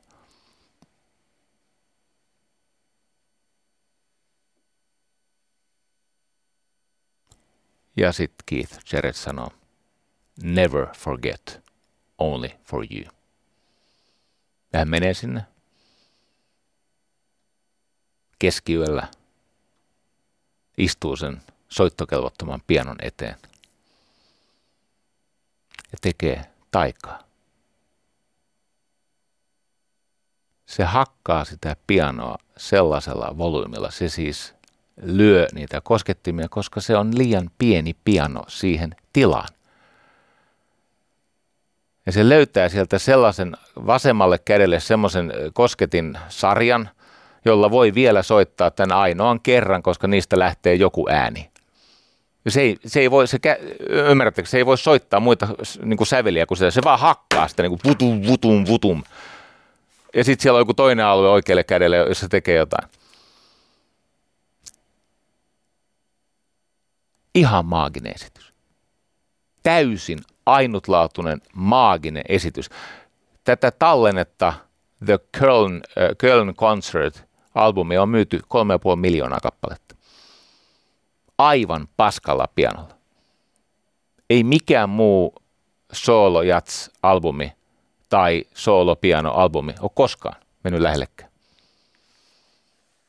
Mutta sitten on vielä legendaarisempi biisi. Tota, tai tämä on vielä legendaarisempi levykin. Tässä päähenkilö on Miles Davis, Jimmy Cobb, Bill Evans, Paul Chambers. Miles Davisilla oli välillä vaikeuksia keskittyä arjen asioihin. Esimerkiksi kun hän hankki uuden pianistin, tämän Bill Evansin, niin se unohti kertoa tälle edelliselle pianistille, että sut on muuten korvattu uudella pianistille tässä. Se oli aiheuttanut kuulemma epämukavan, hieman kiusallisen hetken, mutta yhtä kaikki uh, ne oli tekemässä sellaista levyä, jonka biisin nimi on So What. Ja siinä oli äänitysongelmia, koska tämän Jimmy Cobbin, joka on siis rumpali, niin sen rummun joku vibraatio häiritsi bassoa ja pianoa ja, ja, ja tota, tämä tuottaja koitti sanoa, että hei, että Miles, että nyt, nyt on ongelma. Miles sanoi, että ei, ei, ei, all that goes with it. Ei ole väliä. Biisin nimi on So What. Ja sitten siinä soittaessa tapahtui virhe, eli sitä piti sitä itse asiassa, jos, jos te menette, kuulette kohta levyn nimen ja se kuulet sen tarkan kohdan, missä tämä virhe tapahtuu. Jopa mun puukorvalla kuulee sen. Piti soittaa tätä äh, biisiä So What, rubatto, siis tämmöinen niin kuin, hyvin väliä joustava äh, tempo. Ja, ja tota, sitten kävi niin, että siellä on muuten aikaisemminkin tässä radio-ohjelmassa mainittu John Coltrane mukana myös. Mutta kävi niin hassusti, että tämä rumpali Jimmy Cobb, äh, kun hän vaihto siis näitä harjatikkuja kapuloita rumpukapuloihin, siis vaihtoi sitä, että millä rumpua soitetaan, niin se löi vahingossa symbaliin niin kuin liian luja, väärin tavalla. Ja hän tietenkin odottaa, että Miles Davis keskeyttää nauhoituksia ja otetaan biisi uusiksi. Ja mitä Miles Davis tekee? Se kuulee sen väärän soundin, sen väärän lyönnin tavallaan siihen symbaaliin. Tilttaa päätään, nostaa trumpetin tiukka ansatsi ja vetää ehkä jatshistorian kuuluisimman soolo. Tästä syntyi albumi Kind of Blue. Se käytti sitä virhettä hyväkseen. Esimerkiksi sellainen tuottaja kuin Quincy Jones, joka on ollut siis Frank Sinatran tuottaja, mutta myöskin Michael Jacksonin tuottaja, sanoi, että niin, minä soitan Kind of Blue joka ikinen päivä. Se on minun appelsiinimehuni. Sillä mun päivä alkaa. Tai, tai tota, tämmöinen äh, fuusiojats-pioneeri Chick Corea sanoi, että joo, ky- kyllä me muutkin tehdään uusia biisejä, osa niistä voi olla hyviäkin. Aika harvoin tästä tulee kuitenkaan keksittyä kokonaan uutta kieltä musiikille. Mutta sinä päivänä se keksittiin. virheessä on informaatiota ja virheessä on mahdollisuuksia, mutta se vaatii rohkeutta heittäytyä. Improvisaatiolla on ihan valtava vaikutus aivoterveyteen ja ylipäänsä hyvinvointiin. Tässä äh, Harfordin kirjassa Messi on ihana tarina semmoista improvisaatiojutusta, missä on Virginia ja Mandi. Mandi on mies ja Virginia on nainen ja sitten Virginia näyttää, että katso miten näyttää sormella, että tuossa on koira ja se kaivaa luuta, luuta puutarhassa kätköön. Ja Virginia sanoo, että niin, se, se kaivaa kuin henkensä edestä. Johon Mandi sanoo, koska ne on molemmat niin kuin improvisaatioharjoituksessa. Joo, se kaivaa noin ahkerasti, koska se, se tekee luolastoa. Se on nimittäin käynnistämässä tai siis perustamassa hiilikaivosta. Kato, kun se aloittaa tämän hiilikaivoksen ja sinä, Virginia, sinä menet sinne töihin ja sinä teet siitä teollista toimintaa. Sitten Virginia nauraa, että minä, minä, ää, niin siis hiilikaivos. Et nyt tämä gaskoira kaivaa monttua puutarhaan, mutta kohta se ei ole enää puutarhaa, siitä tulee hiilikaivos ja sä vastaat siitä hiilikaivoksesta, johon Virginia vastaa, että en minä ole ikinä ollut töissä hiilikaivoksessa. Niin, niin, kyllä mä tiedän. No, sitten käykin niin, että Manni kertoo, että nyt pitäisi pystyä maksamaan laskuja ja mä tarvitsen vähän rahaa ja Virginia nauraa, että niin, mutta kun en mä voi mennä enää tän, tällä iällä hiilikaivokseen. No sitten tämä mies, tämä Manni sanoi, että no, ehkä me sitten suljemme koko operaation ja peruutamme tämän lupaava hankkeen. Sitten se käskee koiran pois, että hautaa se luu jonnekin muualle. Mikä tämä jutun pointti on? Ei tämä maailman paras vitsi ollut. Ei. Mutta Virginia Mandin anoppi. Virginialla on pitkälle edistynyt dementia. Ja tämän tyyppiset mielikuvitusta aktivoivat ja irtipäästävät leikit parantaa niin kuin ei ainoastaan Virginia, vaan tässä tarinassa myöskin tämän Mandin hyvinvointia. Ymmärrät varmaan. Hei, tota, amatööri sana tulee ranskan kielestä, tarkoittaa rakastaa, tehdä jotain. Siis, siis joku, joka rakastaa tehdä jotain. Ja yleensä se liittyy sitten asioiden uudistamiseen ja innovoimiseen. Ilkka Pyysiäinen tässä julkaisussa Tieteessä tapahtuu.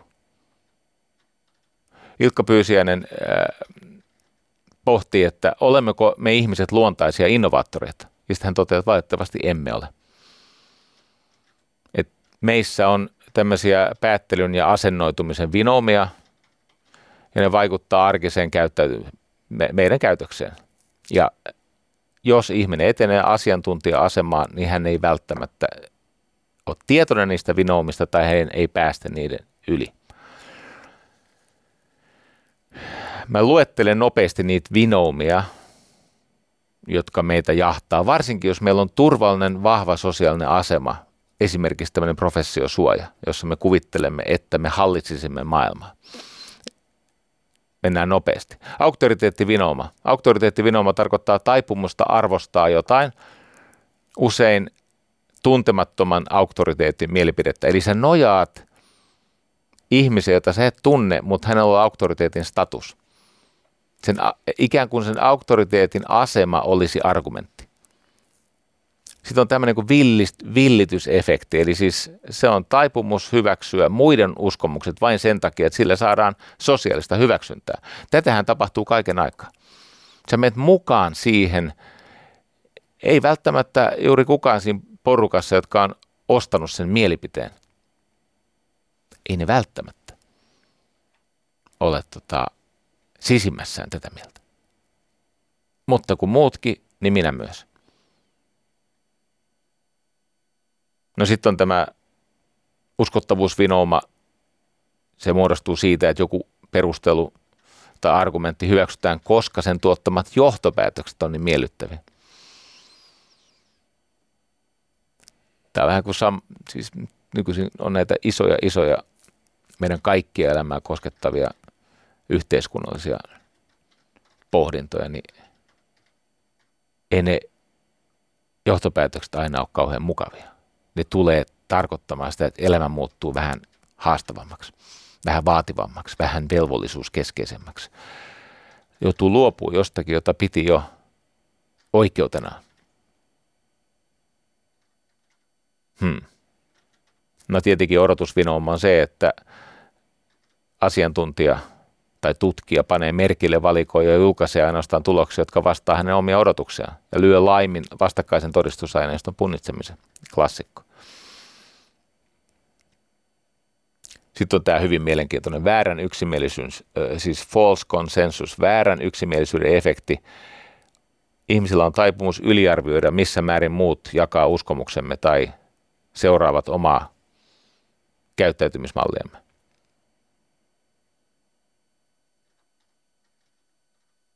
Näitä on paljon. Sädekehäefekti, jonkun, siis haloefekti, jonkun yksilön myönteinen piirre johtaa meidät arvioimaan koko henkilön kaikkia ominaisuuksia, kaikkia osaamista, mielipiteitä myönteisesti. Ja sitten tosi vaarallinen kontrolli-illuusio. Koska sä oot ollut joskus opinnoissa edistynyt tai työssäsi hyvä ja niin poispäin, niin me, me, me alamme kuvitella, että todellisuus tottelee meitä että me voisimme vaikuttaa johonkin lopputulokseen erityisesti silloin, kun me emme tosiasiassa mitenkään voi. Sitten sisäryhmä vinouma tai sisäpiirivinouma.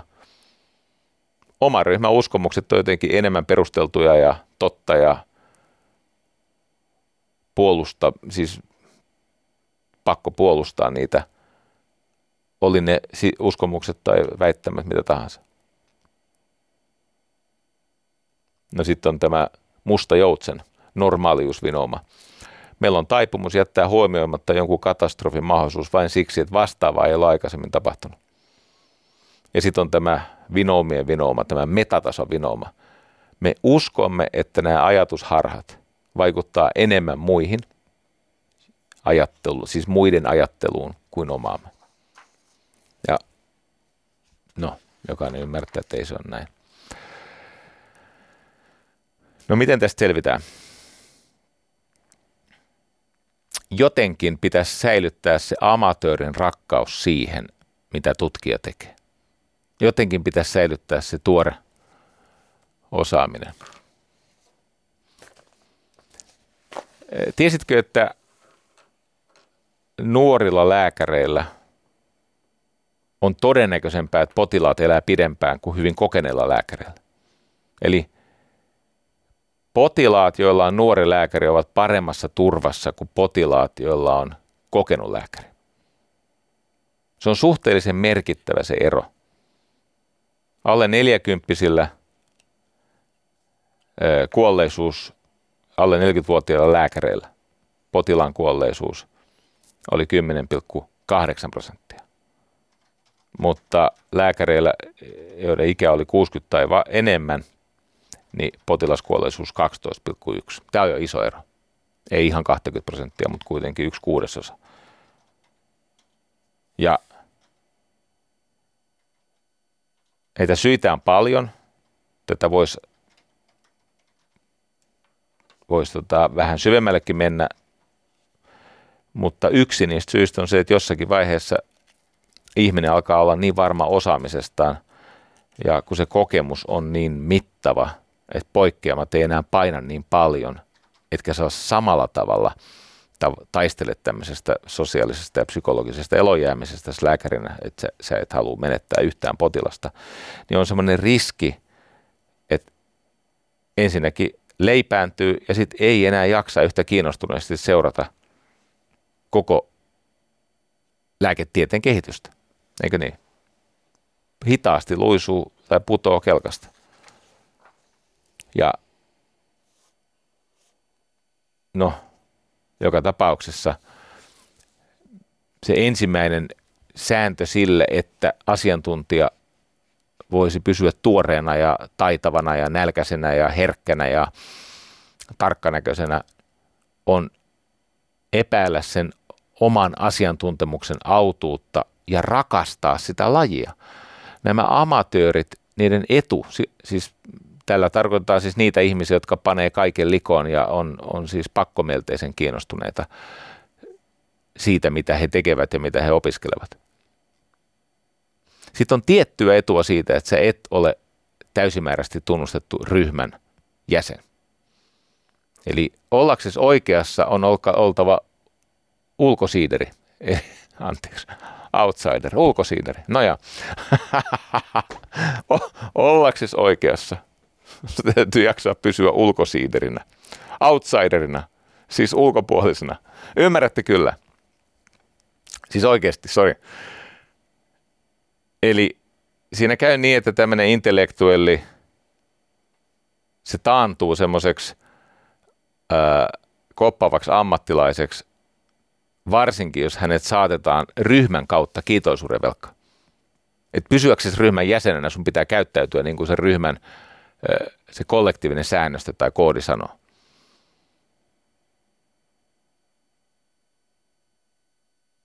Kreikan mytologiassa on tämmöinen Cassandra-hahmo. Se ehkä kuvaa tätä. Se ehkä kuvaa, kuvaa tätä ilmiötä. Cassandra on siis kreikkalaisessa mytologiassa traaginen hahmo, eli, eli äh, se oli jonkun Trojan kuninkaan tytär, ja sitten Apollo, Jumala oli antanut sille ennustamisen lahjan, ja tämä Cassandra kunnioitti sitä orakkeli Jumalansa Apollonia, ja, ja, tota, ja Apollon tietenkin halusi, niin kuin Kreikassa aina, niin halusi sitä hoidella sitä Cassandraa, siis tehdä rakastetun siitä. Mutta Cassandra ää, ei suostunut, siis kunnioitti tätä orakkeli Jumalansa, tätä Apollonia, mutta ei antanut. Tai antoi pakit, rukkaset. No, tämähän ei käy. Sä et sano ei Jumalalle, varsinkaan kreikkalaisessa mytologiassa. Sitten lasku seuraa.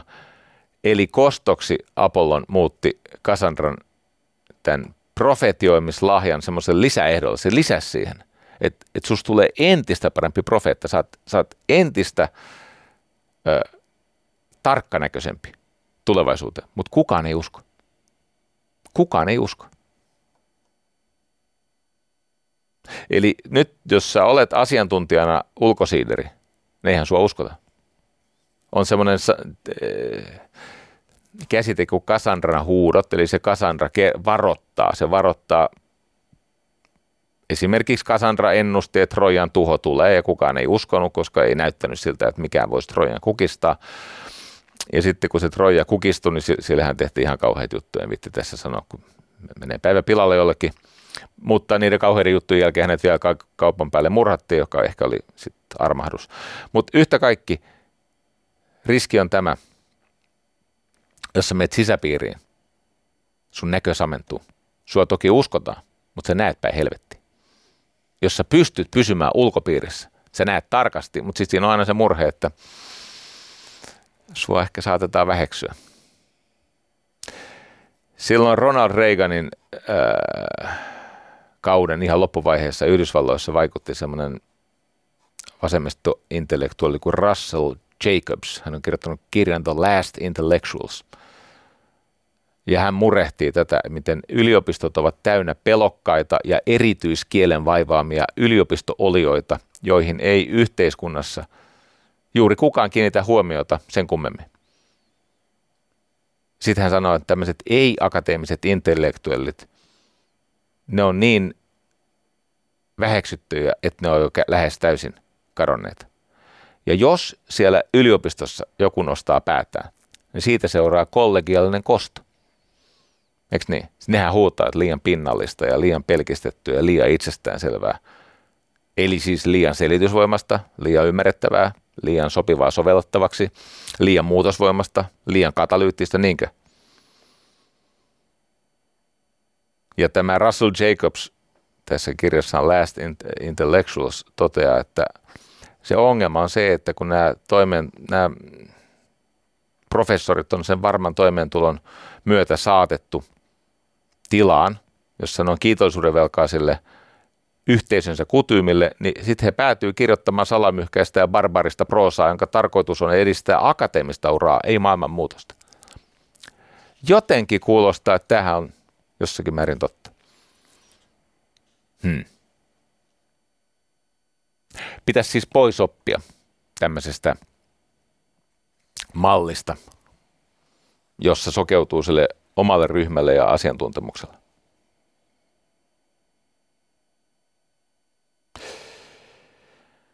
Mitä voi tehdä?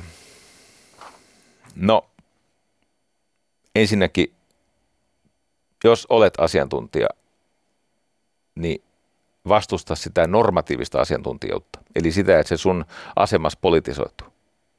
Kun on kahdenlaista asiantuntijuutta, on tätä deskriptiivistä asiantuntijuutta, eli se on se, mitä asiantuntijuudella yleensä tarkoitetaan. Se on sitä, että sä tiedät jostakin ihan valtavasti.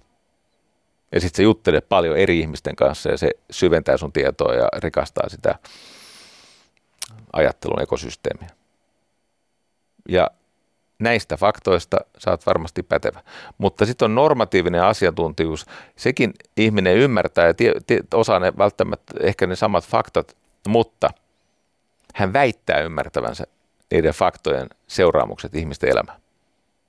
Tästä me kärsimme. Eli kun sä väität tajuavas, että mitä kaikkea seuraa siitä, minkä sä oikeasti osaat, mutta kun se on kapea alue. No, tämmöinen normatiivinen asiantuntija, hänellä on kiire vastata eettisiin ja poliittisiin kysymyksiin mediassa.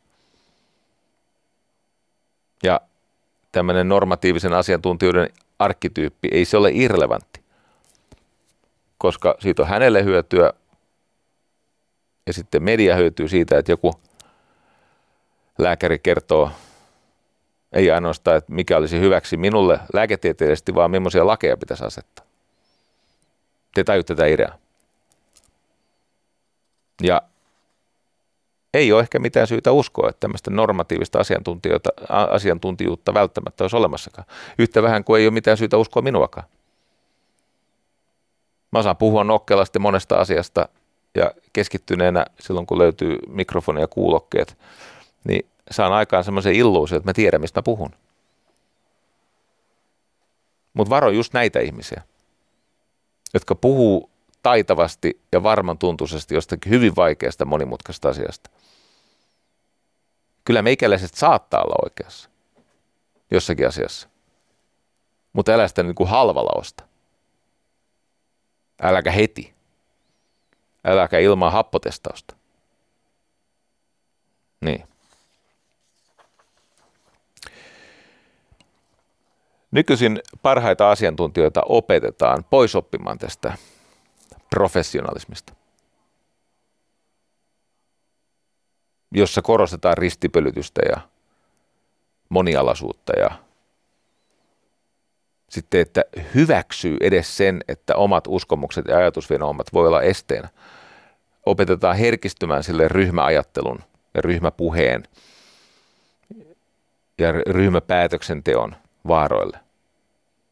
Ja sitten ruokitaan ihmisessä halua murtautua niistä omista professiotransseista. Se on sinnikkyyttä ja tekoja vaativaa työtä. Hmm. Suuri osa maailman näistä merkittävistä oivalluksista, niin nehän on tullut yllättävästä lähteestä. Ne on tullut siis siitä, että monialaiset ihmiset on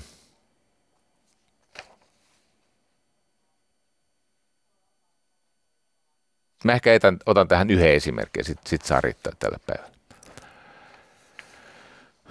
Löytyi tutkimus, jossa tämän, kolme tutkijaa, siellä on David Stark, sitten Matthijs Devan, selvästi hollantilainen, ja Balas Vedres, tutki kaupallisuuteen yltäneitä, siis, siis myytäväksi asti päässeitä tietokonepelejä vuosilta 1979-2009, eli, eli valtava tietokanta. Yhteensä 12 422 peliä siis hirveän määrä pelejä, 12 000 peliä, ja tekijöitä oli 139 727. Ja he löysi kaksi semmoista perusjuttua englanniksi bonding and bridging. Bonding and bridging. Eli siis bonding on liittymistä ja liittämistä ja turvallisuutta ja yhteishenkeä ja luottamusta. Siis se, että tunnetaan läheisyyttä niitä ihmisiä kohtaa, kenen kanssa tehdään työtä. Ja bridging on uusien asioiden löytämistä sillanrakentamisen kautta. Eli sen sijaan, että kilpailtaisiin toisten tiimien kanssa, niin pyritäänkin oppimaan. Ja sitten havaittiin, että se ei ole pelkästään ihmisten välistä toimintaa, vaan nimenomaan näiden verkostojen välistä toimintaa. Eli tiimien välistä. E-, eli pitää luoda, täällä on siis kaiken maan Pixarit sun muut, mitä voit vaan kuvitella, että, että tuolla on ollut. On iso joukko tiimejä, jotka muodostaa verkostoja, jossa ne verkostot ristipölyttää. Tämä on vähän kuin tämä antiterroristikenraali, tämä Stan McChrystal, joka, jolla tuli tämä kirja The Team of Teams. Tämä on se salaisuus. Ja sitten se idea on se, että sitä ryhmäajattelua ja samankaltaisuuden tylsistä, aiheuttaa tylsistymistä, tai m- miten ihminen niin kuin siitä samankaltaisuudesta muuttuu laiskaksi. Mä, mä otan esimerkin. Tutkija Samuel Somers 2006 rupesi tutkimaan tämmöisiä oikeustapauksia. Että jos se valamiehistö koostui esimerkiksi vain valkoisista, ne valkoiset keskenään oli huomattavasti laiskempia ajattelemaan, tutkimaan, ottamaan selvää, punnitsemaan ennakkopäätöstä ja lain valossa asioita, kun jos siinä valamiehistössä oli eri etnisistä taustoista olevia ihmisiä. Koska silloin kun siellä on sitä erilaisuutta, eli eri etnisistä taustoista olevia ihmisiä, niin silloin vahvassa asemassa olevat ihmiset, ne panee enemmän itsestään likoon, ne käyttää sitä asiantuntemusta. Ne käyttää silloin ei ainoastaan mielipiteitä, vaan faktoja lähtökohtina, eikä niitä ajatusvinoumia. Ne tekee tar- par- tarkempaa työtä. Toiset tutkijat havaitsivat, että ja tähän tämä nyt tämä lähetys päättyy kahteen esimerkkiin. Pannaan ihmisiä kirjoittaa esseitä. Jos ihminen kokee, että hän kirjoittaa omilleen, siis että minun kirjoittaman esseen lukijat ovat minun heimoani. Sä oot laiska. Sä kirjoitat ö, heikommilla argumenteilla, logiikalla, virtauksella, tyylillä. Mutta jos sanotaan, että tämän lukee muuten semmoiset ihmiset, jotka on sun kanssa eri mieltä. Nyt tyyli, loogisuus, esimerkkien esittäminen, argumentaatio, jopa tasapuolisuus muuttuu. Mä oon huomannut tämän omassa työssäni sillä tavalla, että me ollaan järjestetty tämmöisiä superseminaareja, missä voi olla siis 500 ihmistä samassa hallissa ja siellä on valtavasti pöytiä. Jos siellä on, ja siellä ratkotaan ongelmia niissä pöydissä. Jos pöydässä on pelkkiä miehiä, niitä putoaa kynä aika nopeasti. Mutta sitten kun sinne istuttaa yhdenkin naisen, niin iällä eikä asemalla ole merkitystä, eikä olemuksellista. Tämä, siis niin kuin se, sama se on, mikä se on se nainen. Kunhan siihen jätkälaumaan laitetaan yksi mimmi, ne terhakoituu. Sitten me havaittiin, että jos ne on, pel- jos ne on pelkästään managereita, jos ne on samankaltaisia, ne tekee vähemmän työtä, ne on laiskempia, ne, ne olettaa tehneensä sen heiltä pyydetyn työn helpommin. Mutta kun sinne laittaa eri ammattiryhmistä eri ihmisiä, että me esimerkiksi aina pyydetään liiton väkeä mukaan, koska kun sä istutat liiton väkeä vaikkapa johdon pöytään. Niin ihmiset miettii argumentteja ihan eri tavalla, eikä ne nyt sen takia, että ne pelkäisi seuraamuksia tai jotain, että mitä jälkipuheet tästä tulee, vaan sen takia, että silloin kun sä oot omies kanssa, sä laiskistut. Silloin kun sä oot semmoisten ihmisten seurassa, joiden seurassa sun pitää ansaita se asemassa, sä terhakoidut. Ja tällä tavalla asiantuntijat ja amatöörit, kun se nykyajan suuri juttu on tämä Pro M – Eli yhdistetään amatöörien intohimo ja asiantuntijoiden, asiantuntijoiden taustat. Yhdistetään ne. Silloin syntyy hyvä lopputulos. Ja se säästää meidät tältä täydellisyyden turmiolta, joka johtaa noloihin lopputuloksiin. Kiitos tästä hetkestä. Aamen. Yle puheessa Jari Sarasvuo.